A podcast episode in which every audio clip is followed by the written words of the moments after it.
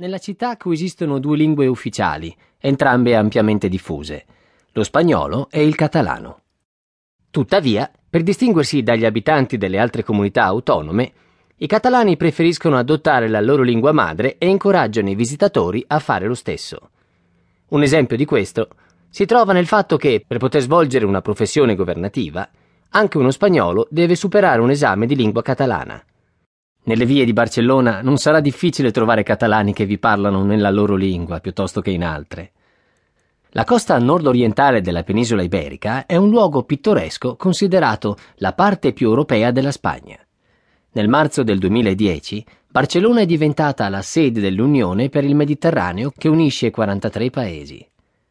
La popolazione della città raggiunge 1,5 milioni di abitanti, più i 4 milioni che vivono nelle aree limitrofe. L'omonima provincia conta quasi 5 milioni di abitanti. La città si posiziona al secondo posto in Spagna, dopo Madrid, e al decimo posto in Europa per numero di abitanti. Il paesaggio naturale non soltanto offre una posizione di vantaggio contro i nemici, ma regala anche delle vedute mozzafiato che attirano milioni di turisti e hanno ispirato molti artisti e poeti. I pendii che circondano Barcellona vantano parchi e giardini di una bellezza sublime Invece, la parte orientale della città si affaccia completamente sul mare. La funicolare, oltre ad essere un importante mezzo di trasporto, rappresenta anche uno dei passatempi più apprezzati di Barcellona. La funivia aerea attraversa diagonalmente il porto e collega tre punti sopra la città. La torre di San Sebastián, 96 metri, la torre di Jaime, 158 metri, e il Miramar, il piano di osservazione situato nella parte settentrionale della famosa collina di Montjuic. I viaggiatori che si avventurano su questo mezzo di trasporto non solo godono della magnifica vista della città, del porto e del golfo, ma mettono anche alla prova i loro nervi.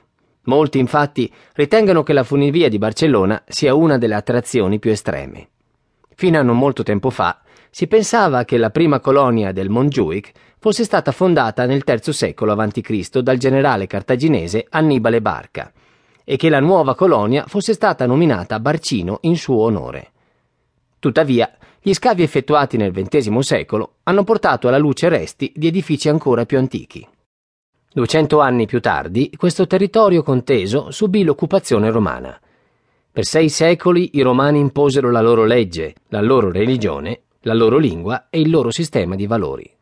Oggi gli unici ricordi di quell'epoca sono costituiti da resti di mura di una fortezza e dal suggestivo labirinto di vicoli del quartiere gotico simile ad una scacchiera gigante. Fino alla fine del XVIII secolo le mura definivano il limite della città. Oggi delimitano la città vecchia. I distretti di Garcia, Sarriá e i vari San erano i sobborghi della capitale. Il distretto più antico della città vecchia è situato tra la Rambla e la via Laietana. Storicamente il centro politico e sociale di Barcellona era la Plaza San Juame. Le esposizioni internazionali del 1888 e del 1929 diedero un grande impulso allo sviluppo della città. Le magnifiche opere architettoniche di Antoni Gaudì, Luis Domenici Montaner e Joseph Puig Cadafalque fecero da cornice all'evento.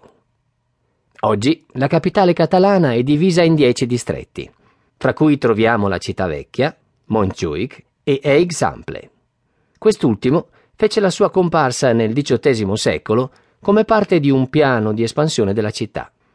L'eccezionale combinazione di architettura gotica e moderna non ha mai cessato di sorprendere i turisti e rappresenta un motivo di vanto per il popolo catalano.